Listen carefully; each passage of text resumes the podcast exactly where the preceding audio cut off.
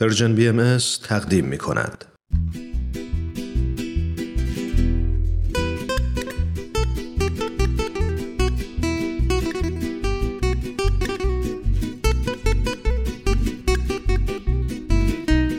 اتاق مشاوره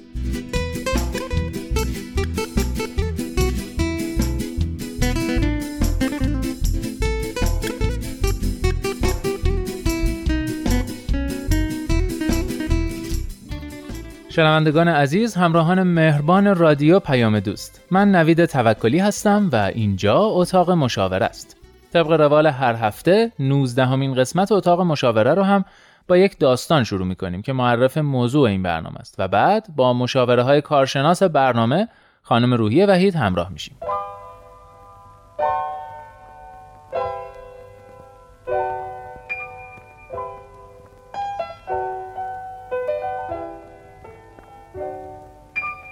من یه بچه 6 7 ساله دارم که احساس می‌کنم جنب و جوشش خیلی زیاده. همش از در و دیوار بالا میره سر یه بازی بند نمیشه و از یه بازی میپره به یه بازی دیگه. تکلیفای پیش دبستانیشو هم نمی نویسه خلاصه همش از این ور به اون ور در رفت آمد و جنب و جوشه. خودم فکر می‌کنم شاید بیش فعال باشه.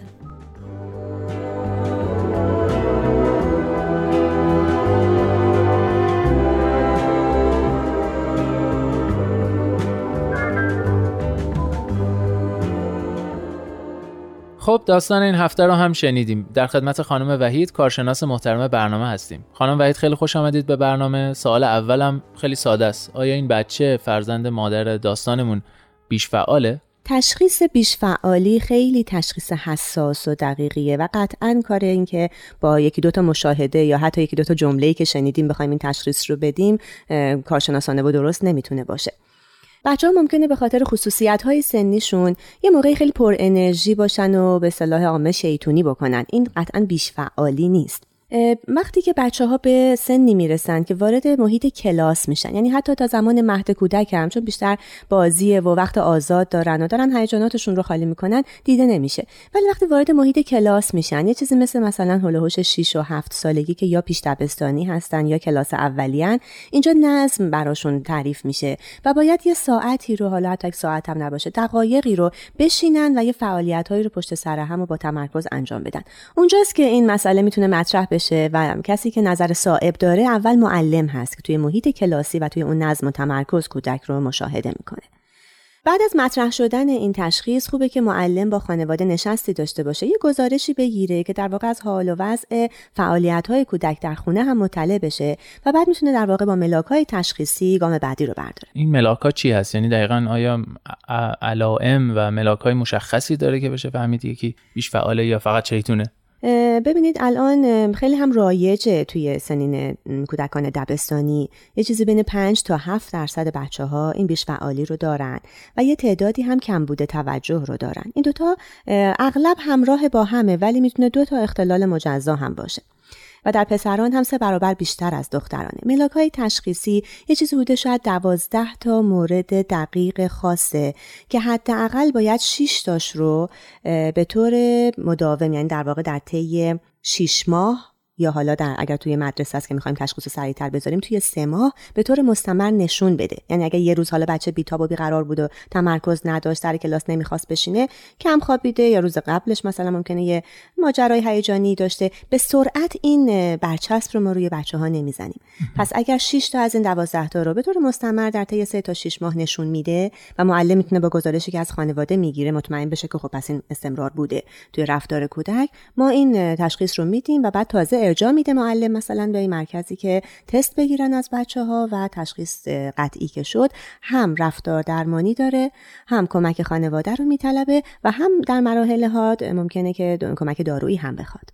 خب خانم وحید می‌تونم خواهش کنم این دوازده تا رو به شنوندگان عزیزمون و البته خودم معرفی کنید یا یه شمای خیلی کلی ازشون به ما بدید. خواهش می‌کنم. خدمتون عرض کردم که در واقع بیش فعالی و کمبود توجه هر کدومش ممکنه وجود داشته باشه. تو امن هم خیلی رایجه. بعضی از ملاک ها رو میگم به طور تفکیکی که حالا تو ذهنشون باشه اگر می‌خوان چک بکنن کودکشون رو. در مورد محور بیتوجهی ما معمولا می‌بینیم که بچه ها توجه کافی به جزئیات کاری که انجام میدن مخصوصا کار مدرسه ندارن. یا اشتباهات ناشی از بیدقتی تو کارهاشون زیاده. می‌دونین چی می‌خوام بگم؟ یه موقع مثلا ممکنه که مادر متوجه میشه که اصلا کودک این موضوع رو درک نکرده یاد نگرفته متوجه حالا مثلا جمعه یا تفریق قلق کار نیست. ولی یه وقت می‌بینه که بلد اون فعالیت رو انجام بده. یه اشتباهاتی می‌کنه که فقط به خاطر بیتوجهیه. مثلا سه رو دو دیده یا دو علاوه دو رو پنج نوشت. یعنی یه چیزی توی هیجان و عجله و بدون دقت. نشان بعدی می‌تونه این باشه که حتی در حین بازی و فعالیت هایی که نشاط و شادابیه توجه کافی روی قوانین اون بازی نداره. یا خیلی سریع دلزده میشه از حد حدود بازی خارج میشه یا مثلا اگه توی جمع داره بازی می‌کنه کار گروهی رو رها می‌کنه سری چیز دیگه میپره. به قول ما از این شاخه به اون شاخه پریدن رو زیاد داره حتی در موقعی که فعالیت خوشاینده یه مثالش مثلا اینه که وقتی نشسته حتی تلویزیون می‌بینه شاید فیلم یا کارتون مورد علاقشه داره وول می‌خوره به قولی. توی صندلیش آرام نیست. یا دستشو تکون میده یا پاشو تکون میده یا هی جاشو عوض می‌کنه. حتی وقتی که مستقیم باهاش صحبت میشه به نظر می‌رسه که گوش نمیده. اگه ازش بپرسیم خب حالا من به چی گفتم مامانی؟ نمی‌دونه. نصف جمله رو نشنیده یا چیز دیگه تحویلمون میده. دستورالعمل هایی که بهش داده میشه حالا چه توی وظایف خونه است چه تکالیف مدرسه تو محیط بازیش هرچی اونها رو به طور کامل اجرا نمی‌کنه. البته باید دقت کرد اینجا که این سرپیچی از اون دستورالعمله به خاطر رفتار مقابله با والد نیست. لجبازی نمی‌کنه به قول سر حالا یه ناخشنودی که داشته. بلکه اصلا دقت نکرده متوجهش نشده. توی سازماندهی برنامه ریزی انجام دادن به موقع تکالیف ناتوانه. و از هر فعالیت ذهنی که یه کمی توجه بخواد استمرار بخواد بعدش میاد اجتناب می‌کنه و یا حتی شک می‌کنه در انجامش که اصلا وارد این قضیه بشم یا نه. و مدام هم چیزایی که مربوط به انجام تکالیف و کاراشه گم می‌کنه. این بچه ها خیلی بینشون رایجه که کتابشون نیست دفترشون نیست لوازم تحریرشون هی مدام گم میشه. خیلی سریع حواسشون به محرک های بیرونی جلب میشه و از تمرکز اصلشون قافل میشن و کلا در فعالیت های روزمره عادیشون هم به نظر کمی فراموشکار میان. اینا تقریبا ملاک هاییه که برای محور بیتوجهی خدمتون گفتم. یه تعدادی هم برای محور بیش فعالی داریم که خیلی ممنون. خیلی ممنون خانم وحید. اگه اجازه بدید یه استراحت کوتاه می‌کنیم برمیگردیم در مورد محور بیش فعالی هم صحبت می‌کنیم.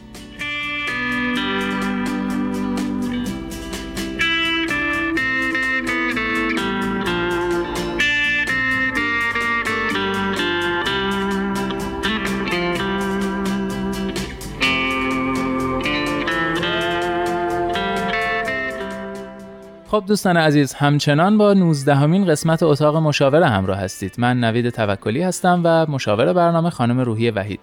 قبل از استراحت توضیح دادن در مورد علائم تشخیصی کمبود توجه. الان می‌رسیم به محور بیش فعالی که اونم علائمی داره که از خانم روحی وحید خواهش می‌کنم برامون توضیح بدن. در مورد بیش فعالی همونطور که اسمش نشون میده تحرک و انرژی بیشتری رو توی همه فعالیت ها و عملکردهای کودک می‌بینیم. یکی از نشانه های خیلی بارزش اینه که خیلی زیاد حرف می‌زنن و انگار که یه موتوری تو وجودشون هست که مدام اینا رو به حرکت در میاره. همش در حال حرکت و حالا به قول ما وول وولن بی سر و صدا نمی‌تونه هیچ فعالیتی رو انجام بده. حتی اگه تفریحی بازیه حتی مثلا نشستن مثلا لگو ساختن اینا مدام در حال سر و صدا کردن به نظر زائد میاد. و مخصوصا نشان بارز اینه که در جایی که مناسبتی نداره که راه بره راه میره از در دیوار بالا میره که خب مثال بارزش کلاس درس هست. برای همین خدمتتون گفتم که نظر صاحب رو معلم می‌تونه اولین بار بده. جاییه که بچه براش تعریف شده نظم و قانون رو می‌دونه می‌شناسه و حالا بعد مثلا سه رو نمی‌دونم چه دقیقه بشینه و یه مشقی رو بنویسه یه درسی رو گوش بده. اونجا به هیچ وجه نمی‌تونه آروم قرار بگیره. و صندلیش رو مدام ترک می‌کنه یا حتی به خاطر اینکه حوصله‌اش سر میره یه نارامی برای بقیه بچه ها به وجود میاره. و کلا دست و پاهاش حالت بیقرار داره تکونا و حرکت های اضافی خدمتون گفتم این با اون نشانه هایی که در مورد کمبود توجه عرض کردم تقریبا ده دوازده تا هست که باید نیمی از اونها در کودک به طور مستمر دیده بشه تا این تشخیص خیلی دشوار در واقع قطعی بشه. یه چند تا مطلب هست در مورد تکانشی بودن. این همین که میگیم که انرژی زیادی داره خیلی وول می‌کنه مدام در حال حرکته. یه اصطلاح حالا روانشناسانش تکانشی هست که مثلا توی رفتارهای دیگه هم دیده میشه. مثلا وقتی که داریم حرف می‌زنیم زیاد میپره وسط حرفمون. طاقت نداره تا آخر بشنوه. حتی اگه داریم یه دستورالعملی رو میگیم قانونه بازی رو تعریف می‌کنیم. قبل از اینکه سوال ما تموم بشه می‌خواد جواب بده. و اصلا تحمل انتظار رو تو نوبت وایسادن رو هم نداره. خانم وحید این بیشفعالی و کمبود توجه آیا بیماری حساب میشه؟ بیماری بهش نمیگیم ولی اختلاله دقیقا. یه اختلالی که هم هورمونی هست هم رفتاری. و این اختلال قابل درمانه به صورت قطعی کنترل میشه؟ چجوری گام خیلی مهمش تشخیصشه. به محض اینکه این تشخیص داده بشه و نشانه ها کامل باشه در کودک وقتی که حاده قطعا کمک دارویی می‌خواد و معمولا دارویی داده میشه که دوپامین و سروتونین و نورپینفرین هورمونایی که خیلی هیجان و حرکت توی بدن رو به یه تعادلی میرسونه و این در واقع چیز بدی نیست که مثلا والدین نگران باشن که بچه‌مون حالا از این داروهای مثلا داره مخصوصی می‌خوره که ناراحت کننده است. این در واقع تعادل هورمونالی رو که نداره توسط این دارو بهش داده میشه داروهای مثل ریتالین. منتها نکته خیلی مهمش اینه که حتما باید پزشک متخصص اون رو تجویز بکنه چون این دارو باید با یه دوز خیلی آرام پایینی شروع بشه به یه اوجی که کاملا باید از روی تشخیص اوجش مشخص بشه. برسه و بعد دوباره یه سیر نزولی داشته باشه و قطع بشه. و هر جای این درمان دارو قطع بشه واقعا اون موقع است که ممکنه خطرناک باشه یا آسیبی به کودک وارد بشه و علائم خیلی شدید برگرده. پس به محضی که درمان دارویی رو شروع می‌کنن زیر نظر متخصص بمونن. یه زمان محدود و کوتاهی داره و تعادل هورمونیش که برگرده قضیه کاملا درمانه. بله. ولی رفتار درمانی هم می‌خواد که در حین دارو هم به کودک هم به خانواده کمک بشه که در واقع خیلی عصبی نشن. کودک رو ناخواسته تنبیه نکنن سرزنش نکنن بدونن که چطوری رفتارها رو تعدیل بکنن تا به اون آرامش برسه. سوالی که الان به ذهنم رسید این که آیا بیشفعالی محدوده و حالا چه بیشفعالی چه اون کمبود توجه. آیا محدوده سنی داره؟ حد اقل و حد اکثر سن داره. خیلی مهمه که زود تشخیص داده بشه که خدمتون گفتم معمولا همون 6 7 سالگی با شروع کلاس و درس و مدرسه این دیده میشه و تشخیص داده میشه و بعدم دیگه تا 12 13 سالگی هست که این بیش فعالی در کودک به اوجه و هم خودش اذیت میشه هم ممکنه افت تحصیلی بگیره چون دقت کافی نمی‌کنه و باید این درمان در این محدوده حتما اجرا بشه. و بعد از اون دیگه در واقع بیش فعال تلقی نمیشه. آسیب هایی که از این دورانی که اگه درمان نشده و رها شده دیده ماجراهای خودش و های خودش رو داره ولی دیگه بیش فعال نیست. و این قضیه توی بزرگسالا ممکنه یهو بروز کنه یا نه؟ فقط برای بچه هاست توی بزرگسالی بروز نمی‌کنه. ولی همونطور که خدمتون گفتم اگه داشتن توی کودکی یه آسیب هایی دیدن که در اون موقع در واقع توی بزرگسالی دارن عواقب اون رو می‌بینن. مثلا کمبود توجهی داشتن که حالا یه سری اختلال های یادگیری باهاشون اومده بالا و مونده. آسیب هایی می‌بینن توی زمینه های تحصیلیشون شغلیشون بعدن تو مهارت های اجتماعیشون. یا اینکه مثلا آدم های پرخاشگر و عصبی میشن به خاطر بیش فعالی که بودن و مدام تنبیه شده مثلا محصور شده درکش نکردن. حالا مثلا ممکنه که یه عقده های اینجوری داشته باشه. ولی بیش فعالی و کمبود توجه رو ما بین 6 تا 12 سال فقط می‌تونیم تشخیص و درمان داشته باشیم براش. ببخشید من اصرار می‌کنم به این سوال ولی من مثلا ممکنه ببینیم دیگه بزرگسالانی که خب احساس می‌کنیم که خب خیلی همین علائم مشابه به همین بیش فعالی رو دارن یا کمبود توجه دارن اونا چی؟ همجوری یعنی شخصیتشونه یا؟ مرسی که می‌پرسی نبی جان.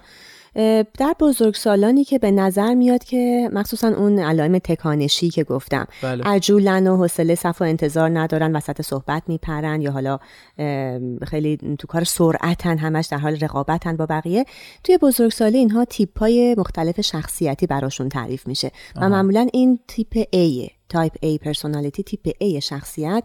آدمایی که همین مدام هی در رقابتن در سرعتن همیشه باید خیلی زودتر از وقتی جایی باشن و معمولا فشار خون بالا حمله های قلبی و این ناراحتی های عصبی هم با این آدم هاست. این نشانه هایی که فکر می‌کنی بیش فعالیه مال تیپ شخصیتی A هست. بله و آیا این افرادی که تیپ شخصیت A هم دارن باید به فکر درمان و کنترل باشن یا نه دیگه شخصیتشونه؟ چون که گفتم یه سری عوارض و بیماری هایی رو مثل فشار خون بالا و بعد حملات قلبی و ناراحتی های عصبی بله. رو در پی داره قطعا خیلی خوبه که در پی تعدیل رفتار و کنترل رفتار خودشون باشن. شاید درمان دارویی رو در این مورد دیگه اصلا مطرح نمی کنیم ولی رفتار درمانی دارن و در واقع خاموش کردن رفتارهای خیلی تکانشی و هیجانیشون و جایگزین کردن رفتارهای متعادل این خیلی می‌تونه کمکشون بکنه.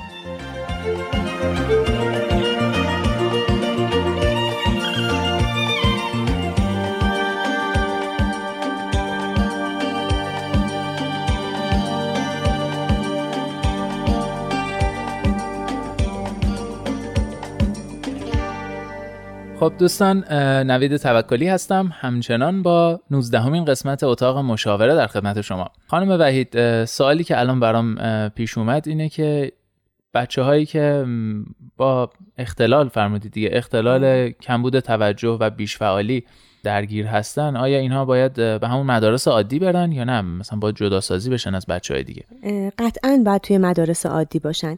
ببینین یه طرز تفکری بود که این بچه هایی که به هر طریقی حالا استثنایی و خاص هستن یه معلولیت حالا یادگیری یا ادراکی یا حتی عضوی مثل شنوایی بینا اینها دارن قبلا می‌گفتن که حتما اینا باید مدارس خاص خودشون رو برن.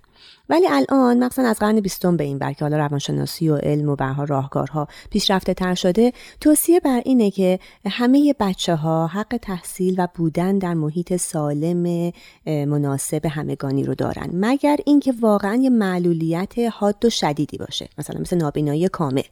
ولی حتی کم بینایی کم شنوایی رو توصیه بر این الان که بهش میگن روش اینکلوژن توی کلاس های عادی باشن ولی در کنار اون یه سری کلاس های خصوصی یا راهکارهای خاص یا فعالیت های مثلا جداگونه پوشاننده که اینها رو قوی تر بکنه یا برسونه به سطح کلاس عادی داشته باشن. ولی اصلا بودن با بچه های معمولی اعتماد به نفس و روحیه اینها رو بالا می‌بره و می‌تونن یه شخصیت سالمی رو پرورش بدن اینطوری. بسیار خوب. به نظر من خیلی عادلانه است که همه کنار هم باشن. اما سوال بعدی رو اینجا ایجاد می‌کنه این قضیه اینکه معلم ها باید چه جور رفتاری با این بچه ها داشته باشن؟ چون قاعدتا به حال سختتر کنترلشون بله، دیگه. شما چه توصیه‌ای دارید برای معلمان عزیزی که ممکن شنونده این برنامه باشن؟ مطمئنم و امیدوارم که یه آموزش های خاصی رو دارن از طریق نظام آموزشی که حالا توی هر کشوری اجرا می‌کنه. ولی حالا به صورت توصیه‌ای برای شنوندگانی که ممکنه شغل تدریس رو دارن. خدمتتون ارز می‌کنم که این بچه ها کلا چون گفتیم که با قانون و رعایت قانون و آرامش مسئله دارن باید خودشون رو در قانونگذاری سهیم بکنیم. مثلا خوبه که اینو به عنوان یه راهکار برای کلاس های عادیمون و بچه های عادی هم داشته باشیم. با بچه ها در مورد قوانین کلاس صحبت کنیم از اونها بخوایم که یه حد و حدودی رو حالا یه جاهای اونها نظر بدن و تعیین بکنن.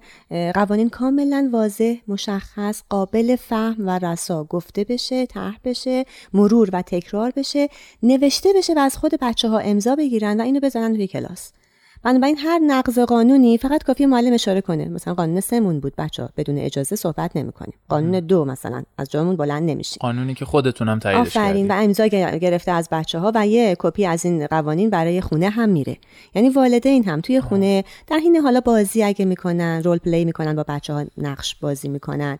میگن بیایم مثل بازی مدرسه رو بکنیم. تو کلاس چه اتفاقی میفته بچه دفعه معلم باشه یه دفعه خودش باشه نقشش رو با والدش عوض بکنه. همین قانونا رو هی بگن و تکرار کار دیگه که خیلی مهمه اینه که قوانینی که اجرا میشه به موقع و آنی تشویق بشه. برای کودکی که صبر و طاقت کمتری داره و بیش فعال تلقی شده خیلی تشویق لحظه‌ای فوری فاصله بلافاصله بعد از کار درستش مهمه و این باعث تثبیت اون کار درست میشه. باید رضایتمون رو از هر نوع پیشرفت رفتاری بچه ها حتی که خیلی جزئیه مکررن اعلام کنیم. این بچه ها به تکرار بیشتر چون میگیم دامنه توجه کمه به تکرار بیشتر برای تحکیم نیاز دارن. یه کار خیلی مهمه دیگه کار گروهیه. هر کودک بیش فعال رو توی کلاس توی یه گروه قرار بدیم. یا حالا اگه مهمونی چیزی پیکنیکی چیزی داریم بچه ها رو ها رو یه نظارتی بکنیم گروه بندیشون بکنیم تو بازی های گروهی اینها رو وارد بکنیم. خیلی سرگرم میشن و چون حس می‌کنن که یه جوری کنترل دست خودشونه توی گروه می‌تونن مثلا لیدر باشن یا نقشی داشته باشن مسئولیتشون رو جداگونه اجرا بکنن خیلی مثبتتر و بهتر کار می‌کنن. تا اونجایی که میشه. چه معلم چه والدین رفتارهای نامناسب مخصوصا بیتوجهی ها رو تا حد امکان نادیده بگیرن. دیگه اونجاهایی که واقعا داره آسیب وارد میشه به عمل کرده حالا درسیش یا شخصیتیش تذکرها رو بدن و بیشتر نمایشی رفتار کنن. یعنی نشونش بدن که کار درست چیه و چه کار باید میکن معلم خیلی خوبه که توی کلاس یه قراردادی با این بچه بذارن که به حال میشناسنش و جداگونه و خصوصی هم حتما در مورد کارهاش باهاش صحبت کردن که به عنوان یه هشدار که ببین من تا یه جایی می‌تونم توی کلاس به تو آزادی بدم ولی به محضی که این علامت رو من دادم یعنی تمومه و آنی میشینی و هیچ کاری انجام نمیدی. یعنی قطع صحبت فعالیت یا اگه داره راه میره یا اگه داره بیقراری می‌کنه.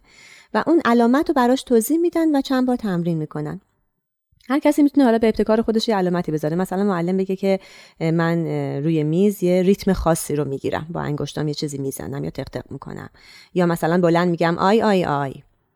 یا یه دفعه چراغ کلاس رو خاموش روشن می‌کنم. یا مثلا اگه تعداد بچه های بیش فعال حالا خدای نکرده توی کلاس خیلی زیاده معلم می‌تونه یه آن وسط فعالیت کلاس اعلام کنه. همه دستا بالا. یعنی قطع و تغییر فعالیت کلاسی می‌تونه دوباره اون تمرکز رو بچه ها برگردونه. یا یه دور همه بلند شیم همه بشینیم. یا میگم این چراغ خاموش روشن کردن خیلی fun ه. بچه ها رو یه مزاح و طنزی هم میکشونه. ولی بدونن که هر خاموش روشنی می‌تونه یه به اصطلاح به هم ریزی نظم کلاس باشه. ولی بلافاصله دوباره همه برمیگردیم سر فعالیت هم. و راهکار آخری که می‌خوام بگم که شاید بعد اول می‌گفتم و بارها می‌گفتم صبر صبر و صبر. کار کردن با این بچه ها مخصوصا صبر و آرامش خیلی زیادی می‌خواد. و مطمئن باشین این آرامش از شمای معلم یا شمای پدر مادر به کودک جریان پیدا می‌کنه و تثبیت میشه. شنوندگان عزیز به پایان این قسمت از اتاق مشاوره رسیدیم. خیلی از شما هم ممنونم که همراه ما بودید. امیدوارم هفته های آینده هم با ما همراه باشید. شاد باشید و خوشبخت. خدا نگهدار.